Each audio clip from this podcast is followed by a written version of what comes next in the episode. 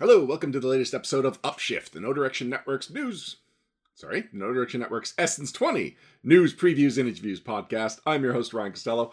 I'll be solo tonight. Param has been uh, taking the month off from No Direction responsibilities to kind of like uh, recharge his engines, but that's all right because I have plenty to talk about now. The G.I. Joe role playing game officially released yesterday. I was going to say two days ago, but no, not even officially released yesterday. Now, people that pre ordered have had their copies, at least their PDF copies, for at least two weeks now. And uh, just because Renegade wanted to make sure that people receive their copies by the release date, a lot of them also have their physical copies too. Uh, and I'm actually going to jump ahead to my first question here. It's from Van, Dragon Elvish, asking if I have the physical copy in hand. I don't. And honestly, that's that's been stressing me out. So my daughter's bus stop is right in front of our mailbox. We have a community mailbox. And every morning I go there and I check and I'm just hoping. I'm hoping that the rule book's in there. And so far it hasn't been. And then today I went in there and there was the key. The key is to open the bigger doors, which is where packages tend to get delivered. And I was so excited because it was like, this is it. Perfect timing. I mean, earlier would be better, but as far as like getting it in time for tonight's episode, that would have been perfect. And I opened it, and no, it was another package.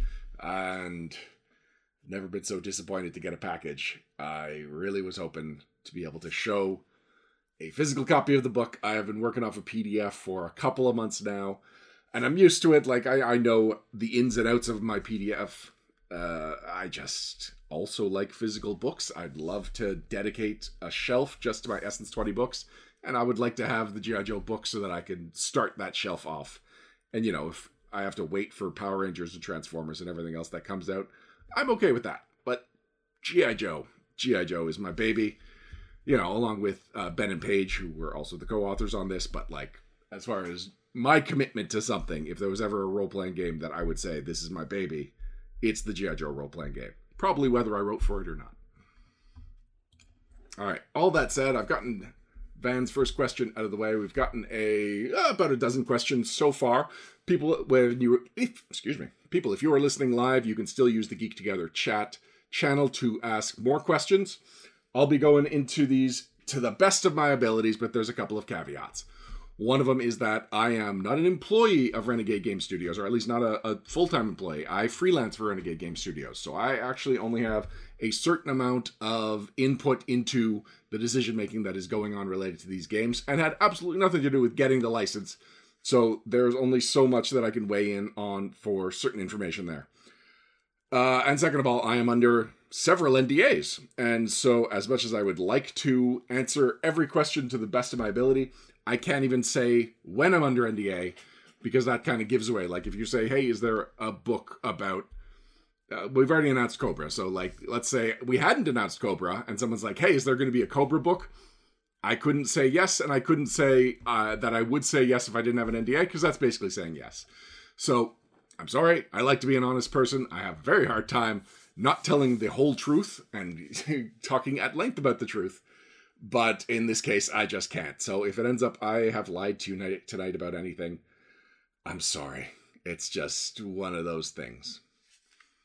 So, going with Dave Sims' first question. Dave uh, is one of my new friends from the Renegade Game Studios Discord. I uh, spent most of my time, like up until a couple of months ago, 99% of my time on Discord was spent in the No Direction Network channel. For those who don't know, No Direction Network started as a Pathfinder news reviews and interviews podcast. Uh, and then became a network. We've got blogs, we've got other podcasts, we've got actual plays.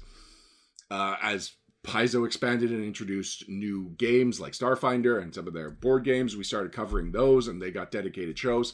And then we started broadening out from there. So uh, we are still mostly known as Pathfinder and Starfinder coverage, but especially now with Essence 20 and with things like um, Rob Pontius's Investing In blog, we've started to branch out to a lot of other indie games and smaller games. We haven't really covered Dungeons and Dragons since we were covering it as 3.5 Private Sanctuary, which was when 3.5 Dungeons and Dragons was no longer being published. We were the, the plucky, stubborn gamers that were sticking to the edition that we liked. Um, but yeah, so now Essence 20 is becoming slowly a growing part of our network. Uh, but it's also becoming a, a much larger part of my life. So now my time on Discord is split between the No Direction Network and the Renegade Game Studios Discord server. So, uh, as I was saying, Dave Sims is one of the people that has been posting a lot on the Renegade Game Studios network, uh, not network, Discord, and it's really nice to have him over here. So, hi, Dave. Uh, oh, wait a second. David says, I cannot confirm nor deny another's actions or inactions. This is what I would say. Oh, okay, about NDAs. Uh, you know what? We'll see if that ever comes up.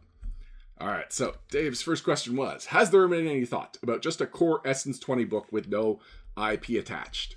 So, um, there has been that kind of conversation, but there's no plans. There's definitely nothing been announced about just an Essence 20 core book. And there's a couple of factors that you have to keep in mind. One is that uh, Renegade is paying for the licenses. And so the only reason Essence 20 exists is for these licensed games. Or at least, the, sorry, the only reason Essence 20 was created was to have a system for these licensed games. Renegade owns Essence 20. So in the future, if these licenses ever expire or if they just decide to also have their own product, a standalone Essence 20 game is totally viable. In fact, I think multiple ones, one dedicated to each different genre, would be totally viable for products. But for now, while the brands are costing Renegade money to, you know, to have the right to release for them, they want to commit all of their resources to getting these games out there. On top of that, as much as we want these games to be cross compatible, so if you are a fan of Power Rangers, G.I. Joe, Transformers, My Little Pony, any combination of those, and you have dreams of mixing and matching, or if you're only a fan of one, but you know that the other IPs have value to your campaign with whichever one of those IPs you are a fan of, um, we want to be able to say, yes, they're cross compatible. But if you are only here for the one game, we don't want to say, buy this, the G.I. Joe rulebook, and buy the Essence 20 action rulebook, and that'll be all you need. Now, we really do want to say you just have to get the one book for the IP, and it has the base rules, it has everything you need to run that IP. Expand if you want, you can do that too. So let me just double check how I've answered this question. Has there any been any thoughts about just a core Essence 20 book with no IPs attached? So yes, yes, there has been thoughts, but no, there are no plans at the moment. All right, Dragon Elvish's question we already covered. Do I have a physical copy of the book? No. Uh, he should see if the store has it tomorrow. Yeah, I actually haven't been to a game store, you know, in a while, actually, since Free RPG Day. But uh, I especially haven't been to a game store since the book came out. And I was just talking to uh, No Direction fan Folklan, who in the Essence 20 channel posted a picture of their local gaming store, The Source. Oh, sorry, apparently it's a local comic book store. And The Source went all in on the G.I. Joe role playing game. They have six copies on a rack, which I feel like that is a real commitment to the game and the brand. And it's really exciting to see. That's the first in the wild picture. Like I've seen people in hand, but as far as on a game shelf, this is the first picture of that. And I really should get to a game store just to see this book on a like on a shelf in its natural habitat, and I could be all sneaky and not really mention that I am one of the authors on the book, or I could be all, you know, big time and totally be like, you know, I, I co-wrote that. And uh, the main reason that I would be more of a celebrity is that uh, it would give me the chance to say, and if you want me to run it, if you want to organize some kind of regular games here. I just saw Bunk 283 saying I should secretly sign them. I will not be doing that because that could get me in trouble. And um, yeah, I if they want me to sign them, I am willing to do it, but I'm not going to secretly sign anything. That's just destroying product. Uh, I don't know if you saw there was a uh, what's her name, um, Charlize Theron movie called Young Adult, where she was the ghostwriter for a young adult series, and she was kind of having an identity crisis. She just goes and starts signing the books that she ghost wrote for. So her name's not on the book.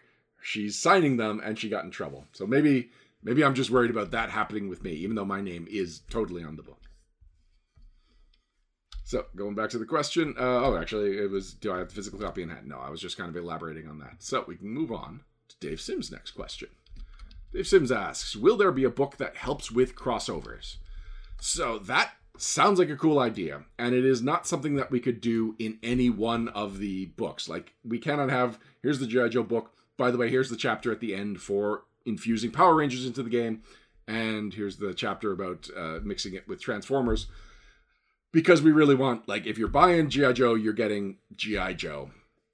But the thing is that the even though the the games are cross compatible, you can bring a Power Rangers character into your GI Joe game. They will be balanced against each other. Same thing for Transformers.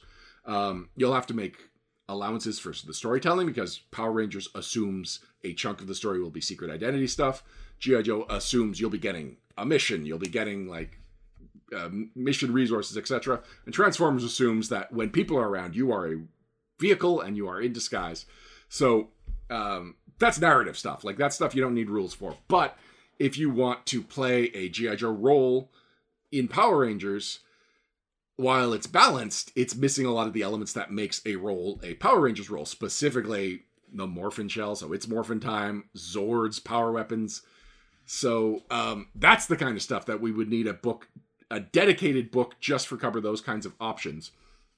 And what worries me about a book like that is uh, just getting approval because you know it's part of the process when you're dealing with licenses. You have to make sure that the people that you are licensing from are happy with the product. And although we are licensing from Hasbro, there's multiple teams that have to you know each each of these is a million billion dollar brand and so they each have their own team there's a lot of an approval process that goes on for each one so one that mixes any combination of these uh, together actually uh, combinations that's an interesting way of doing it because we definitely know gi joe and transformers have crossed over a lot and so having a specific gi joe transformers crossover book would be interesting. And recently transformers and my little pony have crossed over. And while my little pony role playing game isn't out yet it has been announced that it's going to be an essence 20 game. They will be cross compatible and uh, we know what those stories would be like and now like comic art exists for it so it's even something that we could theoretically see if we can get access to that art. Um, but then there's stuff like Power Rangers has not crossed over with any of the IPs that I know of. Was there a Transformers Power Rangers crossover? That's the only one that's that's maybe. So like it would be weird if we only had the two crossover books, a G.I. Joe Transformers and a Transformers My Little Pony book. Um because it would just feel like, well, we got to complete the set. We got to find every Venn diagram and, and make a crossover book there. Um, and some would be much more expensive than the other, which would be very hard from the publishing point of view to justify. Well, we need the Power Rangers GI Joe one, even though there is no existing art for a GI Joe Power Rangers crossover. If we could convince the license holders, and at this point, we're not even sure who's going to have the GI Joe license for comics at the end of the year.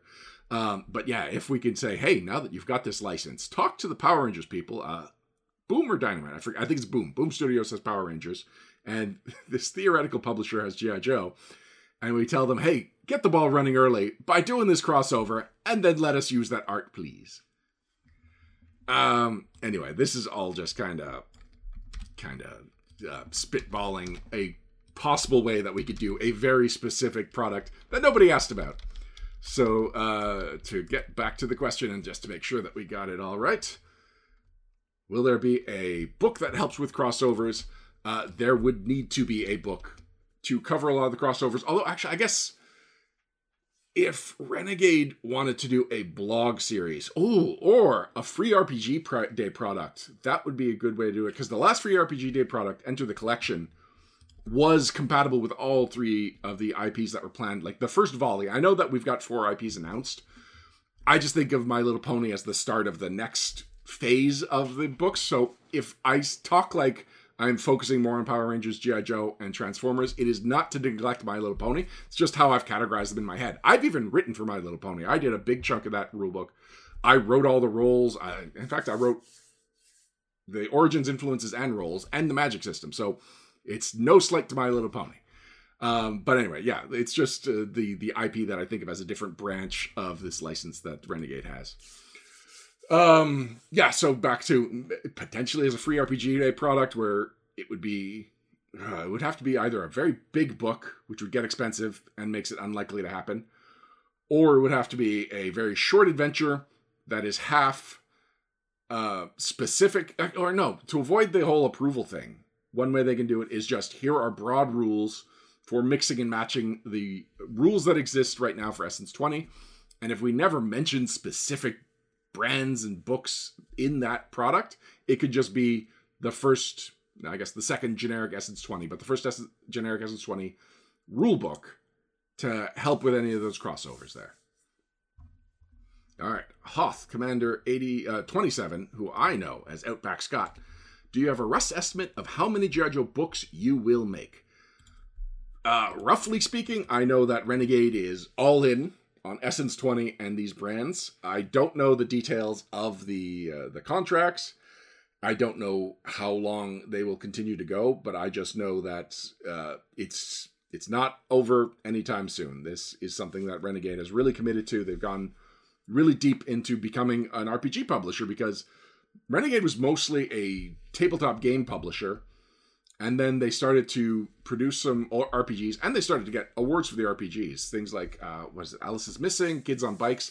Those are all um, award-winning. I, I believe they're all award-winning role-playing games. If they haven't won awards, they've been at least nominated. And if they haven't been nominated, at least I've heard good things about those role-playing games. Uh, I don't tend to play role-playing games outside of the one that I do. So Used to be Pathfinder, now it's Essence 20. Uh, but anyway, so like they were doing, they, they were a big established company that was doing these indie RPGs, but now they're doing big book RPGs. These are the kind of things that you might find theoretically in a Walmart at a, a big box store. So, um, anyway, yeah. So Renegade is really like up to their game in the RPG industry with this volley of uh, RPGs based on again these million billion dollar IPs.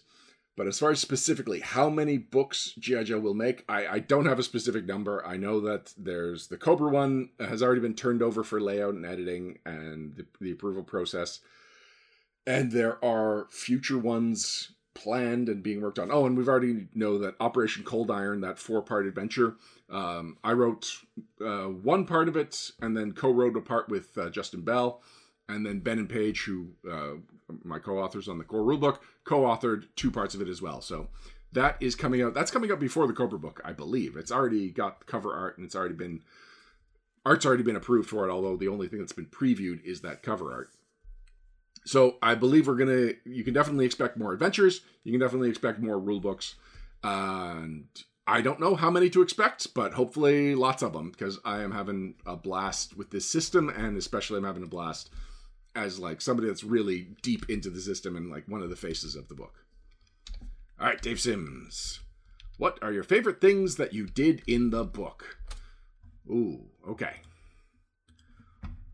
Let me see. Well, it's the adventure. Probably the adventure is probably my favorite thing. And in fact, the GMing chapter at the end overall is something that I was very happy with. Um, if you compare it to the Power Rangers chapter, we managed to fit a lot more advice for GMs who uh, might not might not have ever run a role playing game before. And so uh, I was happy with that. I was happy to make sure that some some specific things were caught uh, were called out, like how to do rewards. The idea was always that it would be milestone, but I wanted to make sure that that was explicitly stated somewhere. And then, yeah, uh, the adventure, I was very happy with how it turned out because I was not originally supposed to be the one writing the adventure.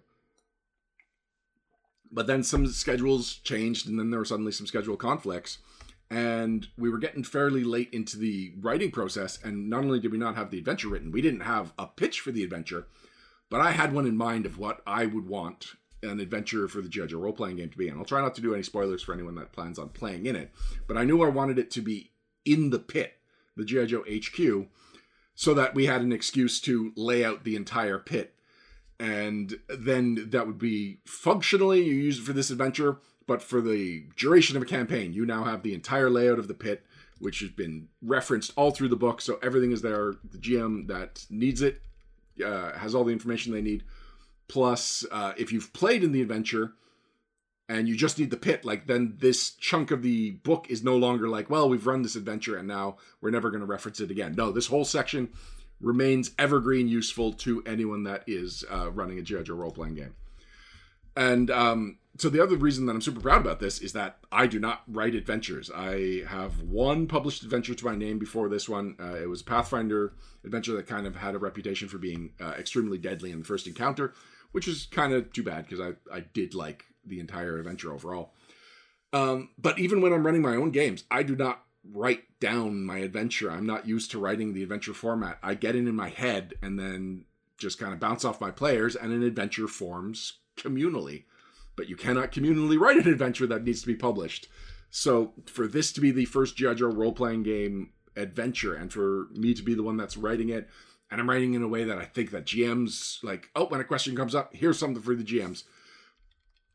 Uh, like advice throughout. Oh, I'm really happy with Combat, which was the name of the captured battle android trooper that um, was reprogrammed for sparring. Uh, I I think that's a very clever name, and I am shocked that Hasbro has never used the name Combat for like some kind of leveled up version of the bat.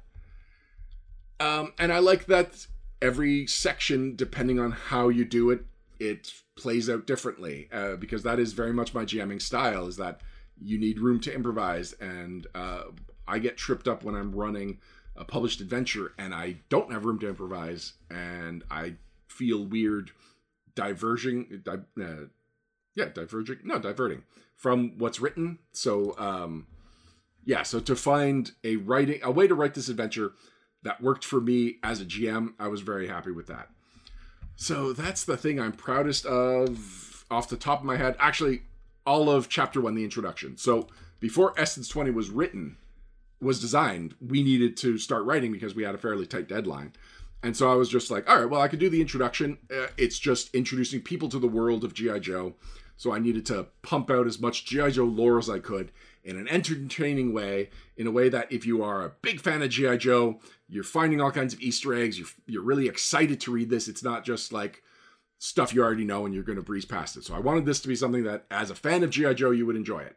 But if you know nothing about G.I. Joe, if you're just picking this up because it's the latest Essence 20 book, I also needed to write this so that everything you need to know about G.I. Joe and Cobra and the world of G.I. Joe is explained very clearly.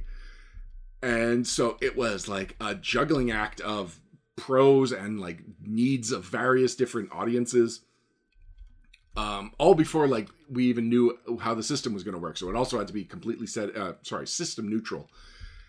And it's I think it turned out great. It's some of the stuff that I am really proud of having written. It I don't feel like it comes off fan fictiony. I feel like it comes off like things I've read in uh, licensed. Joe products, which is what this is.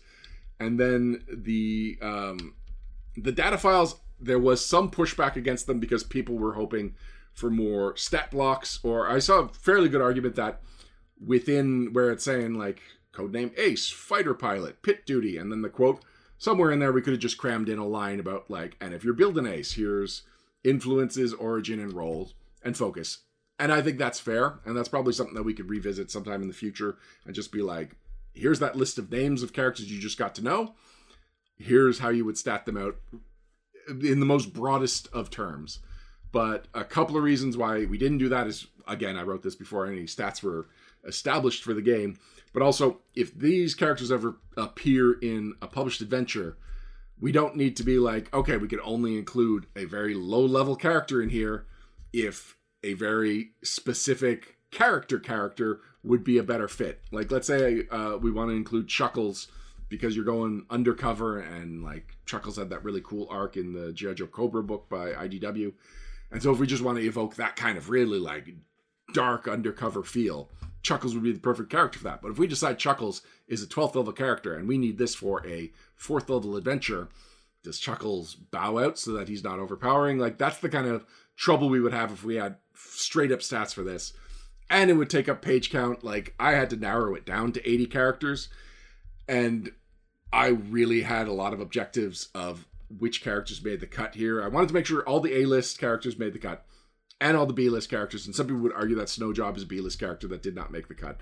And uh, apparently, the artist agrees with that because Snowjob is the only character that is not in the data files that appears. Well, okay, Snowjob and uh, uh, Dawn, the the new Snake Eyes, are two characters that appear in art but are not listed as active members of the team. And Snowjob even appears twice, and at least one of those is an original piece commissioned by Renegade. So that was just something that I guess me and Renegade uh, were on a different page about whether Snowjob should be included in this book or not. He's also now on the cover of Operation Cold Iron, so that's a lot of Snowjob for a character that's not one of the ones listed on the active roster. Not that the active roster really dictates who can include what in their book. Like active roster is just a title that I put on why this list of characters put out there. But anyway, I wanted the A list to be this characters, potentially the C list characters, because to me, G.I. Joe is an ensemble cast. So really, if it was just that small group of six that you often get, uh, so like Snake Eyes, Duke, Scarlett, Roadblock, Tunnel Rat usually makes the cut there. Um, I guess that's about five. Yeah, I, I as much as I enjoy Sigma Six, which started with uh, that lot of characters, and then GI Joe Renegades, the animated series, that also was about those characters on the run. To me, GI Joe is boom. Here's a big chunk of characters. They're big personalities. They really uh, have this interesting dynamic. So I wanted to make sure it was a big chunk of characters, and the more um, mechanics we fleshed out in this section, the less room I have to list additional characters and to uh, to you know really uh, be flavorful into how we describe them. I didn't want it to just be like, here's Admiral Keelhaul. He is the Admiral of the Flag. I wanted to give you an idea of who Admiral Keelhaul is by way of a quote from somebody else that has worked with uh, with him in this case. And um, of all the characters, at one point I narrowed it down to 80, and then I really needed rock and roll for reasons, and he was not included in the active roster. And I didn't like 81, so I wanted to keep it to 80. And so Wildcard is a character that got cut. And Wildcard is a character that's so strong he breaks everything. And I wanted to add him to the game because I can relate to Wildcard. I am notorious for just destroying things. Just uh, my I have this reputation at work, and one time I was uh, in a room with a new coworker, and I just kind of walked past a bookshelf, and the framing of the like the the the anyway, we'll say the frame of the bookshelf just kind of blew off because I brushed up against it, and she was like, "Oh, it's real what they say about you," and it's like, "Yeah, just these cans." So I, I wanted to include Wildcard. Maybe Wildcard will make the cut in the future. Um, any characters that are not on the active roster, if we use them in future publishing, will just be like they're on reserve or they're on a special assignment here. So just because a character is not on this list doesn't mean they can't show up in the future. Um, what was your favorite thing that you did in the book? Yeah, I think that definitely covers it. So uh, the introduction and then the adventure. So I guess the beginning and the end of the book are my favorite things. I like everything in between, but those two sections in particular really, I think, um, show what I think about G.I. Joe, what I think about role playing games, and uh, brought it all together. And then his second question is Am I happy with how the game turned out? I don't know if you've noticed my smile, or if you're listening to the audio of this episode, the enthusiasm in my voice, but I am extremely happy with how this turned out uh, and excited. And I am not joking or just like patting the Renegade on the like, or just promoting Renegade stuff when I say that. Essence 20 right now is my favorite role playing system. It's this nice combination of simple but flexible, and it tells a story really well, and it just brings the, all these IPs to life. And there are a couple of areas where it's a little bit of an awkward fit, and like if we were just doing a G.I. Joe game, maybe that skill list would be a little bit different. Maybe there would be some elements that would be written a little differently, but I don't feel like we compromise too much to create this cross compatible system and like to give people all these opportunities to just like dump your toy box on the floor and start playing with whatever action figures you've got.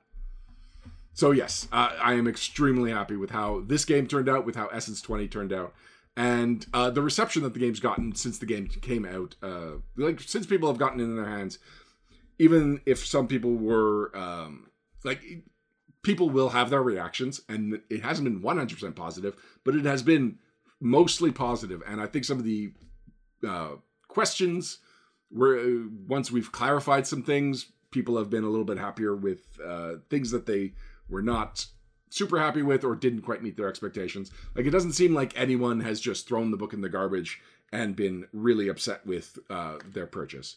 So hopefully i don't know if anyone's going to be as happy with this book as i am because this book makes me very happy.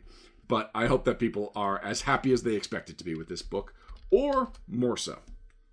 All right, John, without an H, says, How smoothly will the My Little Pony book cross over with Transformers?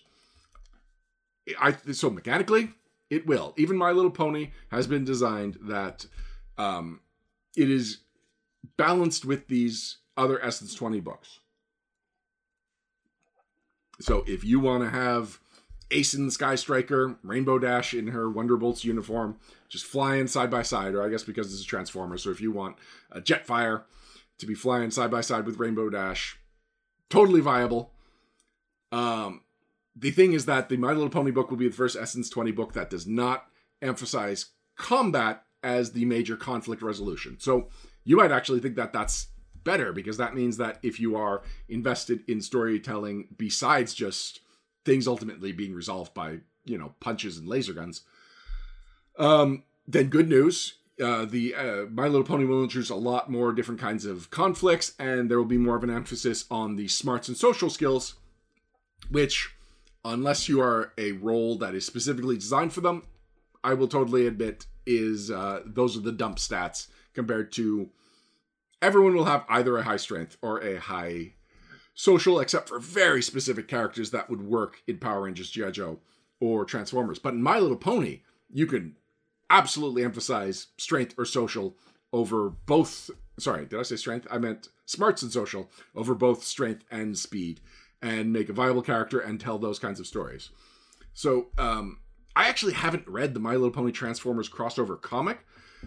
It's something that uh, is on my I should get around to this list, but uh, I I haven't. So I'm not actually sure how they crossed those two brands over, but I know that My Little Pony has absolutely had a lot of combat in uh, in the series. The movie concludes with a big fight between two characters, so I wouldn't be surprised if there was, uh, you know, some combat to resolve the plot of the comic book. But I suspect it's also a lot of emphasis on uh, friendship and characters meeting and just being friends. Like usually in crossovers, the two brands will like butt heads for a while, and then they'll be friends and team up.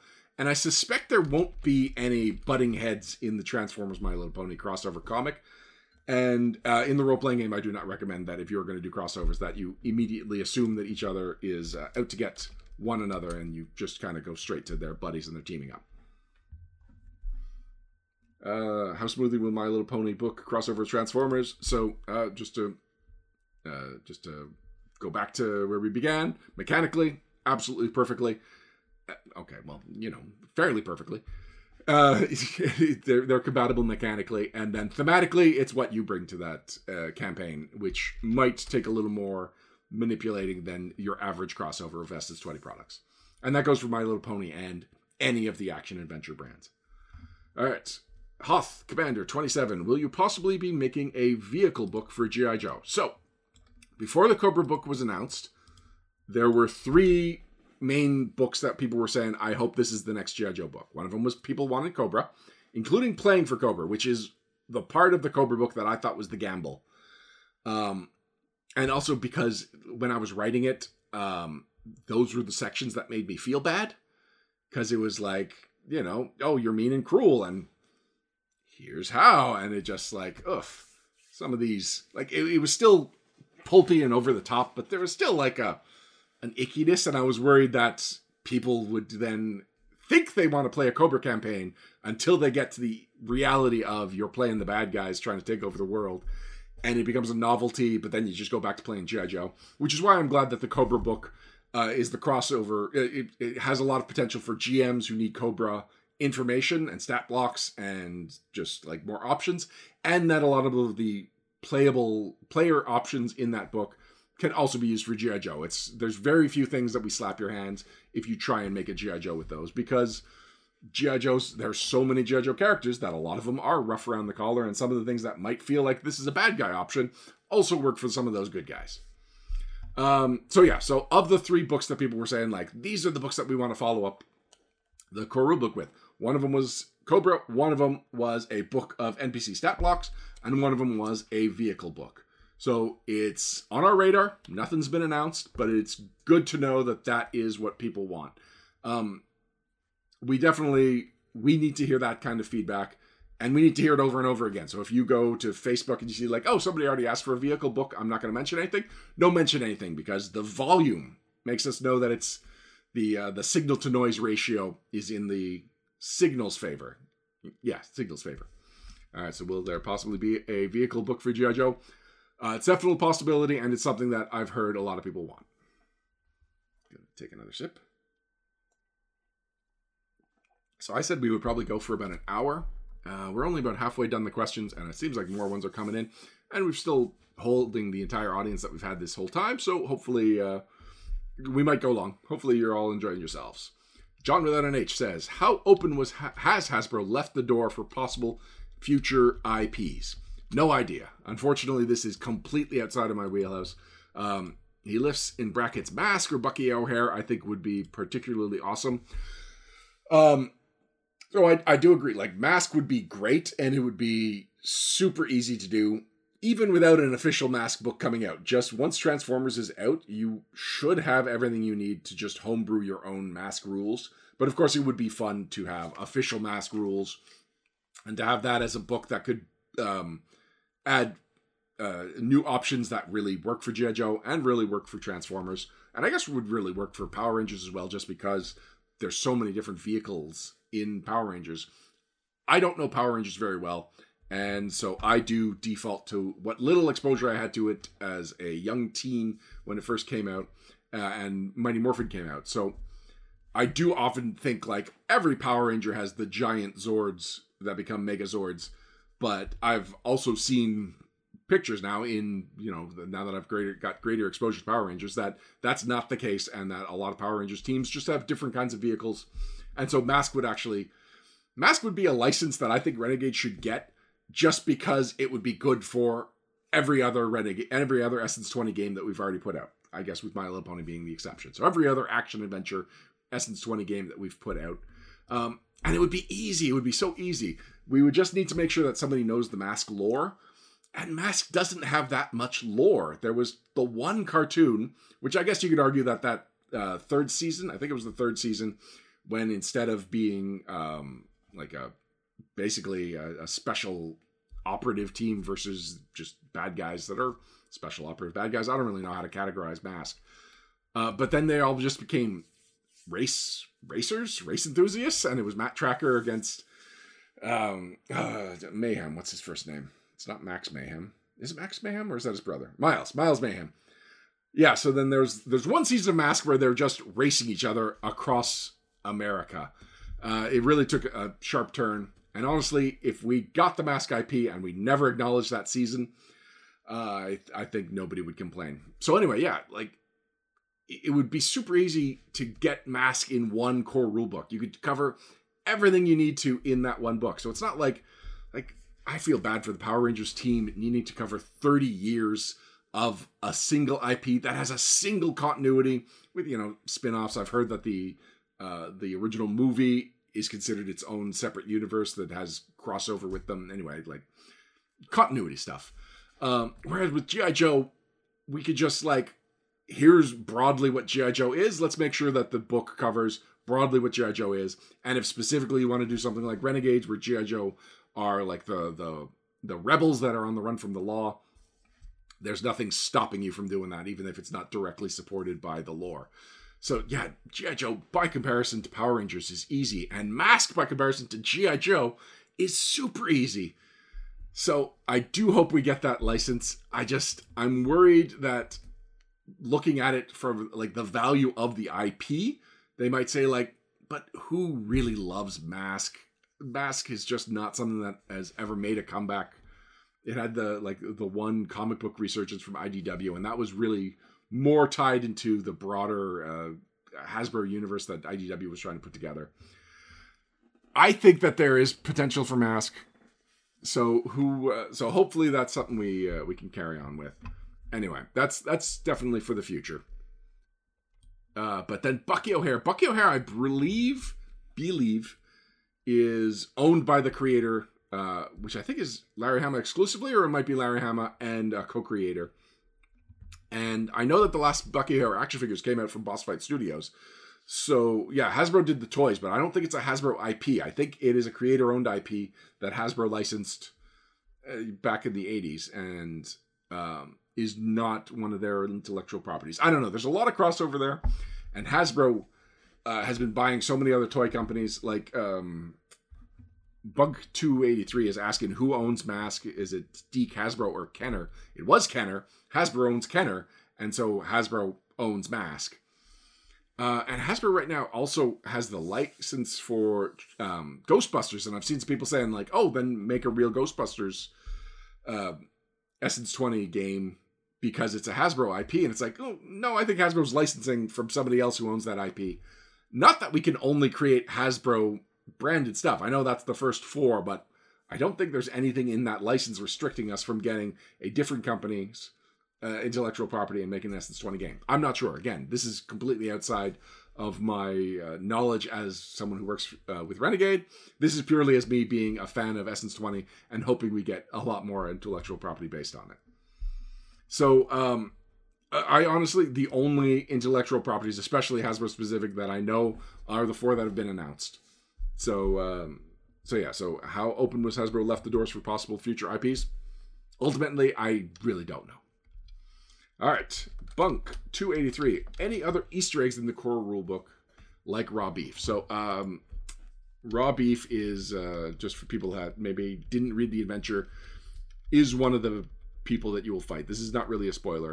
And the reason I put raw beef in there is that, and, and sorry, it's a guy named Beef with a drone named Raw, um, which I I cannot tell you what Raw stands for. It's an acronym, but that would actually be a spoiler. But raw beef was a pitched and never produced concept for a Cobra spider handler, and the file card was specifically going to say that he sneaks into G.I. Joe's tents and puts poisonous spiders in their boots and then leaves. And that was going to be his thing.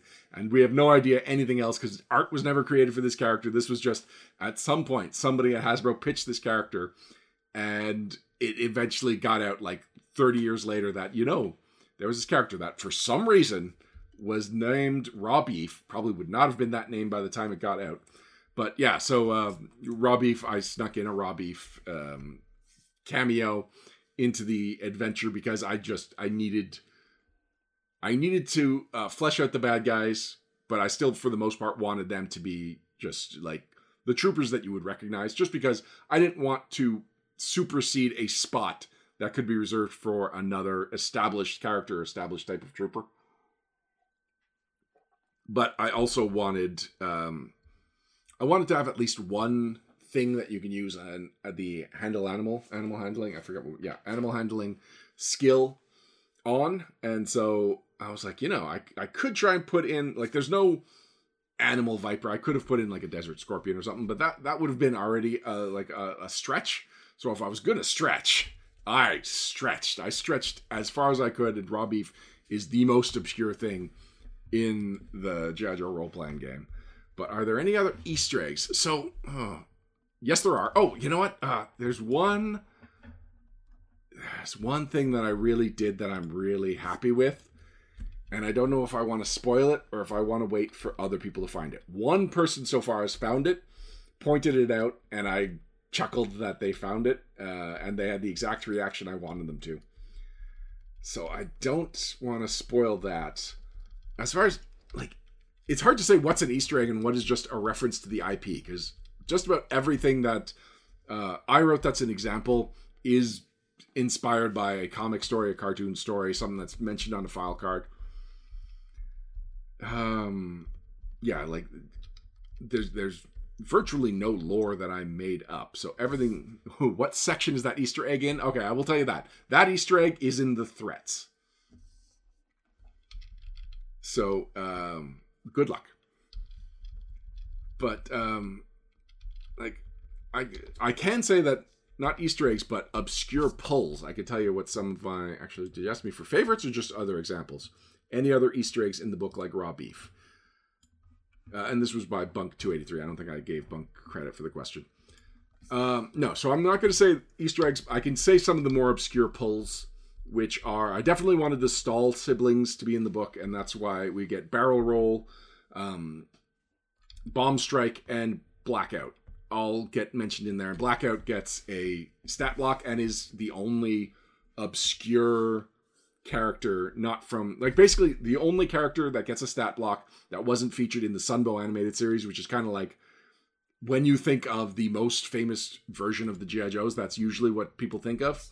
And Blackout's the only character that, in fact, I don't think he's been in any animation. Uh, he was definitely not in those uh, direct to video animations, but anyway, I, I like the story of the Stahl siblings, and I like that it was told exclusively through file cards, which I like that this is a brand that's told stories through comics, through cartoons, and through file cards all the way since the beginning. And so there is just some version of the G.I. Joe story that is exclusive to the file cards, and it's not the same as what people are getting if they read the comics or watch the cartoon. So anyway, so they are, I, don't know if I'd call them obscure because if you knew Spy Troops era, you definitely knew the Stahl siblings um, conflict.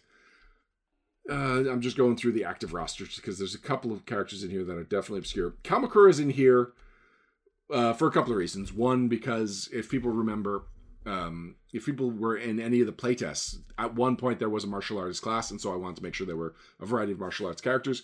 And one of the bonuses of Kamakura is that he's martial artist, but he's not Asian, which is important. I didn't want just the only martial arts characters to be Asian characters, whereas Kamakura is white, uh, Irish, I believe.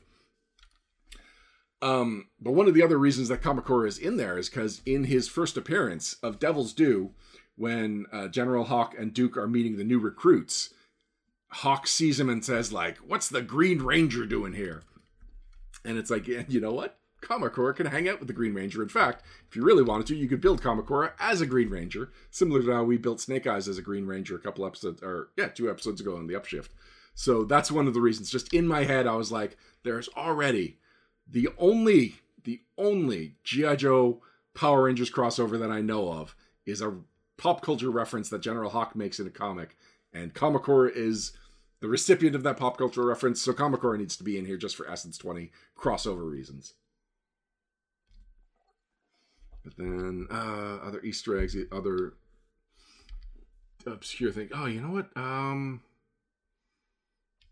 No, I saw something about Lady Jaye, and there was something that I put in there, but I don't I can't verbalize it right now. So it's anyway, it's not a big deal. Um, Stiletto. Stiletto is an extremely obscure character. At one point, Amazon Prime let authors use uh, intellectual properties uh, that had signed up, and Hasbro had signed up with G.I. Joe, and so an author wrote a story about a uh, G.I. Joe bodyguard named Stiletto. And so Stiletto made the cut for being really obscure. Uh, Stone is a character that I didn't think of as that obscure because, uh, okay, actually, I, I can go a little bit into why Stone's in the book. So I've said several times that I wanted to make sure that no matter what era of G.I. Joe you grew up with, you would recognize a character that was specific to your era. And Stone or Lieutenant Stone was a character in uh, Sigma 6. He was introduced in the second season of Sigma 6.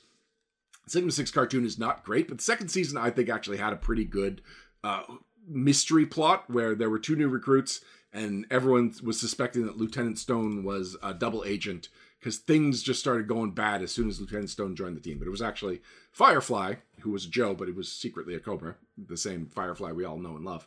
Um, spoilers for Sigma 6. Anyway, so uh, Stone plays a major role in that second season of Sigma 6.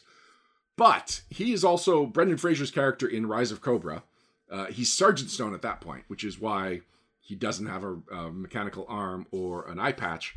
And um, G.I. Joe Extreme had a character named Sergeant Stone, and I don't know anything about G.I. Joe Extreme, or very little. I never watched it, I never read any comic, I have never owned any of the action figures, and I'm not even sure if I've been in the same room as a G.I. Joe Extreme action figure. And so I kind of felt bad that there was just that was a chunk of the G.I. Joe lore that I was just totally ignorant to and was not getting represented in this book, even though it's technically part of the. Joe versus Cobra canon. So um, I didn't want just like any GI Joe because like we're not really referencing the the 12 inch stuff. Although I think Joe Colton might get name dropped at one point in there. But anyway, if it was just its own thing that got rebooted and never went anywhere, I wouldn't have minded. But G.I. Joe, uh, when G.I. Joe Real American Hero was canceled in 1994, 1995 they introduced um, uh, Sergeant Savage and the Screaming Eagles. Sergeant Savage is a blatant Captain America ripoff. He was a World War II soldier who was frozen, cryogenically frozen, returned in the 90s, and was bringing back the 50s, or no, World War II, so uh, 40s military values to uh, the Screaming Eagles. And there was a direct to, um, or sorry, one of the Sergeant Savage action figures came with a VHS copy of the pilot for a Sergeant Savage and his Screaming Eagles animated series And first of all, at one point, he calls them these Howling Commandos. And I think the writers just got confused about whether they were writing Howling Commandos or Screaming Eagles, and nobody caught it because it was such a ripoff of Marvel, Marvel properties. But anyway, in this VHS copy, uh, in this VHS cartoon, um, it's General Hawk and Lady Jaye are the ones that are bringing him back into um, uh, into into the modern military, and so he's a spin-off of our GI Joe, not just any GI Joe. And then G.I. Joe Extreme replaced Sergeant Savage in the Screaming Eagles, but one of the G.I. Joe Extreme characters was Sergeant Savage. And so technically there's this through line from 1982 all the way to 1996 or 97 when G.I. Joe Extreme got canceled. And there is technically a connection between all three of those brands. And again, I didn't know anything about G.I. Joe Extreme, and so by having Lieutenant Stone in there, or just Stone because his uh, his rank fluctuates depending on the property, I thought was at least some kind of nod to G.I. Joe Extreme. Uh, any other Easter eggs? So yeah, that's that's the closest thing to another Easter egg. That including Stone in there is the closest thing G.I. Joe Extreme gets to getting uh, any kind of coverage in this book. All right, um, we've been getting a lot of comments in chat, and I have not been keeping up with them because I've still got my questions here. So I'll go through the questions that are from the original batch, and then I'll see what I can add to my list here. Nerdhedron Mobile. I'll try not to. Uh, I'm lying. I was going to lie to you. I was going to say I'll try not to talk so long, but if you ask me to talk about G.I. Joe, and specifically this G.I. Joe role playing game, I will talk for a long time. All right. Nerdhedron, what are some of the parts of the G.I. Joe game you think are the coolest? I think the pets rules turned out really well. So I did the equipment chapter uh, and after the introduction, this was the first thing I wrote. And so again, the rules were still in fluctuation, so I didn't really know how attacks worked. But I knew like we need range, we need this, then we need that, and we needed traits to define the weapons differently. And when um yeah, when it was decided this was going to be a low health, low damage game, it's like, okay, so differentiating the different parts of the equipment is going to be tough. And I think that the the equipment section I I'm happy with how it turned out. I think there's a lot of reason to look at a lot of different weapons. There's some things that in retrospect I'm realizing should have been done differently. Like the power tool was something that I was really happy with. Uh, but now that I've played a character that used the power tool, I realize, oh, the and power tool is a restricted weapon. But I realized that the not the short bludgeon, um, one of the other martial arts weapons, the oh yeah, the limited long blade is just better than the power tool, and I'm kind of disappointed. So I think that the power tool needed something to beef it up, and it's not there. Not it's it's not beefed up enough to be um, to justify it being restricted. But anyway, so um, yeah, so I did the equipment chapter. This was being developed as the thing was going. I really like what we did with requisition. I think that it ended up being really clever. I was worried GMs would be like, "Oh, every single time we do a mission, we have to do this uh, this shopping spree." But from what I've seen, players really like this section of it. And when your players are engaged with something that the GM doesn't need to be involved in, as a GM, I love that. That gives me a chance to just like collect my thoughts, look to the future. So requisitioning is something that I thought was good and I was worried had problems and from what I've seen does not have those problems. I think that if people do long-term uh, campaigns, eventually they will find their own shorthand for these sections. Like you don't always have to role play out the requisitioning. you can just do a series of skill tests. You can even just trust your players and have them do their roles while you uh, go off and refresh your tea or whatever. Um, but yeah, I do think that the requisitioning did not have the issue that I was worried it might have. But then I was, I was in the equipment chapter specifically for the pets. So um, pets is a major part of GI Joe. It's not something that you see in Power Rangers, to my knowledge, and it's not it, it, we didn't want to do the pets the same way in Transformers because the, stuff like the the cassettes, it's a different relationship than pets because those are like independent characters. They're not just like there's a difference between Ravage and Junkyard as far as uh, their independence. So anyway, so um, coming up with the pets, coming up with a way to tie them into the characters so that they're not overpowering the characters and that they are uh, interesting, but we also don't have to stat out every single possible animal you could ever need. I think that we found a nice balance and that animal pets and drone pets are distinct but more or less follow the same schema, follow the same rules. Um, yeah, so I, I'm I'm very happy with the pets, and I know I've seen a lot of people in the Power Rangers channels talking about how, ooh, these pet rules are making me consider buying the GI Joe rulebook, and in some cases, people buying the GI Joe rulebook specifically for the idea of getting pets. Uh, it is one of the crunchier elements of the game, but I hope it's intuitively crunchy. Like, I know that we wanted a, a simple, straightforward system, and the equipment chapter pushes that. But my hope is that everything makes sense so that when you have to be a little bit more mechanically complicated, you can just follow the logic so that the mechanical side of it isn't that isn't as intimidating as you might think. So yeah, so what are some of the cool parts of the game besides the game as a whole, which I think turned out really well? I think that the pets are specifically a very fun uh, element to the game that if you are intimidated by, completely optional. You don't have to play a character with a pet. And if you're GMing, the playing of the pet is super simple. It's the creating of the pet is where it gets a little more complicated, and players can do that in their own time. All right, David Sims asks, uh, they have all been in each. All right, well, that's not a question. That was just something I copied and pasted with other questions. Dave Sims, um, yeah, nope, that was all just a conversation. So now that means I'm officially done the questions that I gathered at the beginning, and I'm officially at my hour, and I have absolutely no problem continuing beyond my hour. It's just going to take me a minute to go through the questions and see what y'all have been asking in the in the meantime. All right, uh, Bunk 283 softball. What's your favorite vehicle? Uh, I I assume you're saying in the book because like if we're just talking about all GI Joe vehicles, that can that could take a while. But um, yeah, I don't know. Uh, I probably should have an answer for this. I like the shark. I like that it's something because when we were designing options, I always was like, okay, it's got to be if we're doing vehicles, we got to do land, sea, and air vehicles. Even though the sea vehicles, it's a lot more unlimited of a selection, and the shark is really good for that. The shark just being a a jet that can be a submarine. It covers two different roles. Uh, it plays nice, simple, and straightforward, uh, and it's iconic. And there's a lot you can do. You can replace the torpedoes with two more passengers. So yeah, I like that a lot. Ah, I like the Skyhawk. Skyhawk's something I've always enjoyed the visual of. Um, you know, the game probably didn't need the Skyhawk since it had the shark, but I couldn't not have the Skyhawk. As far as iconic vehicles on the GI Joe side, like Cobra's got iconic vehicles: the Hiss Tank, Trouble Bubbles, the Claw, um, the Rattler. Like I think Cobra's vehicles are better known and like easier to visualize than a lot of the GI Joe vehicles. But the Skyhawk, I think, is one that you hear the name, you immediately picture it, and it looks like nothing else on Earth.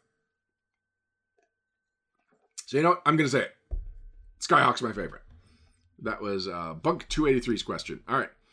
Uh, Nerdhedron saying jamming style. I totally get that. Cool. Not a question though, so let's keep going. Um, Bunk 283. Are there going to be different settings for GI Joe? maybe separated in the books like Renegades versus Marvel Comics versus 80s cartoons versus IDW. Uh, so this is not something that's been announced right now. And so far, the idea was always that this would be the evergreen version of G.I. Joe, which creates a couple of uh, questions of how to handle certain things. Specifically, Serpentor, because Serpentor existed in a moment of time where the Cobras were frustrated with Cobra Commander, so they created a replacement for Cobra Commander, and then Cobra Commander usurped him. Like it, it was the same pattern in the comics and the cartoon, if you count the the DiC continuation of the Sunbow series of the cartoon as the what actually happens to Serpentor in that continuity. Which would be reasonable to do because we know from the Transformers cartoon that Cobra Commander comes back from being a snake and um, you know gets more of a humanoid form and has some kind of influence we don't know what happened to Serpentor, but we do know that Cobra Commander is not a snake forever. So anyway, um, yeah. So then the question is like, if we're going to include Serpentor, do we have to say that means Cobra Commander has failed and we're getting a replacement for Cobra Commander? And if we have Serpentor and we know that there is an end point to the original Serpentor story, what about the options that come out after Serpentor? Like Headman, if we were to ever introduce Headman, Cobra's drug dealer. a character that was only invented long after Serpentor was dead and written out of two different continuities. Are we breaking some kind of uh, some kind of continuity by doing that? And then the other thing is Cobra-La, which um, is retcon. It retcons and says that everything you think about Cobra is a lie. It's actually this ancient, uh, these ancient insectoid people. So both Serpentor and Cobra-La get explored in the Cobra book, but hopefully we did it in such a way that if you are trying to match one specific continuity, it's not disrupting things by having these moment of time options in the game. Like I guess the same thing if we had done Venomous Maximus. Venomous Maximus was when Cobra captured General Hawk, mutated him into this like Incredible Hulk type bestial mon- uh, bestial monster with General Hawk's tactical mind, and had him as the new tactician of Cobra. It was it was like a new version of the Serpentor story. Some of the details are different, but there's anyway. If we were to ever even mention Venomous Maximus, what does that mean? Does that mean that you have lost General Hawk as an NPC on the G.I. Joe side? If not, is Venomous Maximus not General Hawk? And if he's not, who cares about Venomous Maximus? The only interesting thing about him is that he's General Hawk turned into a Cobra character. So um, that's the kind of stuff that the Power Rangers team has to deal with all the time. And so I'm glad we don't have to deal with that so much. So for the moment, the setting is an evergreen version of G.I. Joe that you as the GM and your players can decide how you are going to infuse it because um especially when it comes to the comic the original comic and the original cartoon both of them are supported neither one is excluded something like renegades or the gi joe series that introduced tiger uh, those are the ones that are a little harder because the dynamic is flipped cobra's the not good guys but they're in control and gi joe is the plucky smaller rebels so that's harder to do um, with the lore. Like you'd have to ignore the lore in the books, but mechanically, it's all the same thing. And I guess that's the other thing. Like if we introduce a book that's just the '80s cartoons, it's the same game. It's the same roles. It's the same everything. So we'd have to come up with new roles that are specific to the cartoon. And then the idea is like, well, the cartoon is different from the comic because the cartoon's a little sillier, it's a little pulpier. But we don't want to make the silly book that makes fun of the cartoon. So we would have to find a balance of the tone of the cartoon that still fits uh, narratively and like acknowledges that the cartoon I think had some really fun storytelling style and really brought a lot of those characters to life. I, anyway, um, so yeah, at the moment nothing's been announced, and I don't know how uh, we would go about exploring that. All right, uh, we're actually running low on questions. I think we're almost done. Screaming Eagles, hundred. Uh, okay, referencing Screaming Eagles. Uh, Bunk 283 was Bloody Poetry or Make the Suckers Jump or Dance or GI Jokes. Oh, uh, he's guessing if those are the Easter eggs I was talking about. No, it's it's much more obscure than that, and it's those are straight up references. Like people should, I think, recognize that Major Blood's first file card makes a big deal about the fact that he is a terrible poet and make these suckers jump and dance. That's the kind of thing that it's just like, all right, so today's my Major Blood day, so I got to read everything I know about Major Blood and infuse as much of it as possible into the uh, the the threat stat block. Um, so yeah, so th- those I wouldn't consider Easter eggs as much as just using the lore to, you know, create the flavor of the books. Um, and GI jokes is something that I think a few different characters say it in different things. So no, no, those none of those are the threats Easter eggs. It's more obscure than that, and it's uh, maybe it's not even counts as an Easter egg. Maybe it's just something that I find amusing. Uh, Bunk two eighty three. If you want me to spoil what this is, you can message me. And I probably shouldn't have said that because now everyone's going to want the same treatment, and I might get a whole bunch of people messaging me about something that I want people to find out on their own. So I take it back, Bunk two eighty three. You're on your own.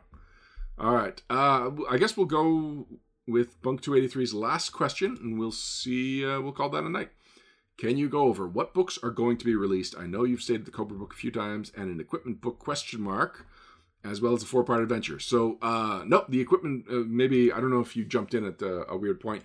The equipment book was one of three books that I've heard people want. Nothing has been announced about a, uh, an equipment book. The only books that have been announced after the core rule book are the Cobra book and the four part adventure Operation Cold Iron. I, I can go a little bit more into each of those. But what would you like to know? That's, I guess, the main question. and we'll officially wrap things up. So if anyone has specific questions about the Cobra book or Operation Cold Iron, all right. So you want to know about Operation Cold Iron? Operation Cold Iron is the four-part adventure. Um, if you play Snake Pit, uh, which is the adventure in the core rulebook, and then Emerald Oubliette, which comes out in the GM screen. And I guess I should mention, I was mentioning the Cobra book and the four-part adventure as coming out, but the the GM screen also comes with an adventure, so I guess that counts as the second GI Joe book that'll be out there. So uh, Emerald Oubliette takes you from first level to second level. Operation Cold Iron, I believe, starts at second level and takes you all the way up to sixth level. Maybe it, it is a fairly dense adventure book. So it's a four part. You know? Saying it's a four part adventure is not fair. Um, because if you think of Operation, oh, sorry, if you think of Snake Pit, which is the one in the GI Joe uh, core rulebook, that's technically a four part adventure. Imagine each of the four parts of Operation Cold Iron is about three times longer than Snake Pit, and then there's four of them, and they're mechan- uh, they're thematically tied together. You could run them um, each on their own, although three and four really do go from one directly into the other. But it's basically it's four published adventures for uh, GMs that are new to the system, not entirely sure what to do uh, for their own adventures yet, and so uh, it shows you this is how you do a requisition phase, which is one of my only regrets about Snake Pit. That we have this big deal, this new mechanic called requisition phase, and then the one adventure that people have seen once you get the core rulebook does not have a requisition phase. So getting uh, Emerald Oubliette, I, I, actually I have never seen Emerald Oubliette. Uh, I so I don't know what actually made it into there. So there's very little I could talk about that. That was written by Brian, who's from the Power Rangers team. Um, and it, like I, I only have vague awareness of what the plot is, and I can't spoil any of it. But I do know that Operation Cold Iron is going to give you a real like template for not not literal, but if you reverse engineer how those adventures work, it'll give you a template for how to introduce uh, an adventure, how to do the requisition phase, how to uh, issue your rewards at the end, and then how to continue from one adventure to the other. I'm guessing it's one book. Yes, sorry, if I haven't said that. Operation Cold Iron is a single book with these four adventures in it. It's uh, not four linked separate books, right? So it is one adventure path, if you want to think of it that way, but it is a single book. Uh, I don't know if it's soft cover or hardcover. It might be big enough for hardcover. It is a big adventure. Um, I look forward to when more information is out there about that because I know the adventure side of it, but I don't know uh, what the production is going to look like on that, other than that preview of the cover, which I like very much, which is a whole bunch of Joes in winter gear fighting a snake armor uh, in its blue variety, because you may be familiar with the white snake armor, which was the first one, but there was a rare re-release and recoloring of the snake armor uh, in blue, and so that is the one that we chose for uh, one of the sections of the book, which is depicted in the art. What's the page count approximately? I believe it's 64 pages. I think it is up on the Renegade site, so I will go and see what Renegade.com, so RenegadeGameStudios.com, has to say about Operation Cold Iron. And then I kind of feel like we are uh, dragging on here, so we'll finish it here. It is a $45 book, so that kind of gives you an idea. It's only $10 less than the core rulebook, so that's a good idea of just how big this is. Uh, pre-order now for a Q2 release for a limited time. Pre-order uh, will come with PDF of Operation Cold Iron. Cool. Okay, so same deal. If you pre-order Operation Cold Iron, you'll get a chance to get the PDF for free. Uh, pick it up where Emerald Oubliette leaves off. This four-part adventure takes three to six G.I. Joe characters from level two all the way up to level six. This world-trotting adventure takes your squad from the fiery deserts of Addis Ababa to the frozen plateaus of Siberia. Get behind the wheel of classic G.I. Joe vehicles like the Polar Battle Bear and Snowcat facing off against iconic Cobra tech like the HISS tank and Snake Armor. So we do not have the page count there, and I do not want to ballpark it and set the wrong expectations. So that's all I got right there. Uh, and on that note, uh, we're going to wrap up this episode of the Upshift. We are not going to do an, the Downshift, which is the uh, after show we've done for the last couple of episodes of the Upshift. I have been talking for an hour and a half almost, and so uh, I don't know what questions you can have in the downshift that I haven't covered in the upshift. Um, so uh, anyway, like I, I think you've all heard me talk enough. I think I have talked enough tonight. So we're going to close it there. Thank you for joining us for the latest episode of Upshift, the No Direction Network's Essence 20 news, reviews, and interviews podcast. If you haven't picked it up yet, the G.I. Joe role playing game core rulebook is now available. It uh, should be available in stores and it's uh, out there. You can get the PDF, you can get the hard copy, and hopefully you are getting your groups together and you are playing the game. If you have any questions about the game, I'm usually on the Renegade Discord and the Renegade Facebook groups. And if people tag me, I try to pay attention to when I'm being tagged and to answer those questions as much as possible. And if there's any rules that need clarifying, people asking me questions has directly impacted what goes to the FAQ that is up on the Renegade site. Also, if you have questions, you might want to check the Renegade uh, website for the FAQ for the G.I. Role playing game core rulebook. Stuff got in. It was a major endeavor. This is almost 400 pages, and unfortunately, every now and then, some of the rules were not uh, as clear or as uh, concise as we wanted them to be. Um, if you would like to support shows like this on the No Direction Network, you can join our Patreon.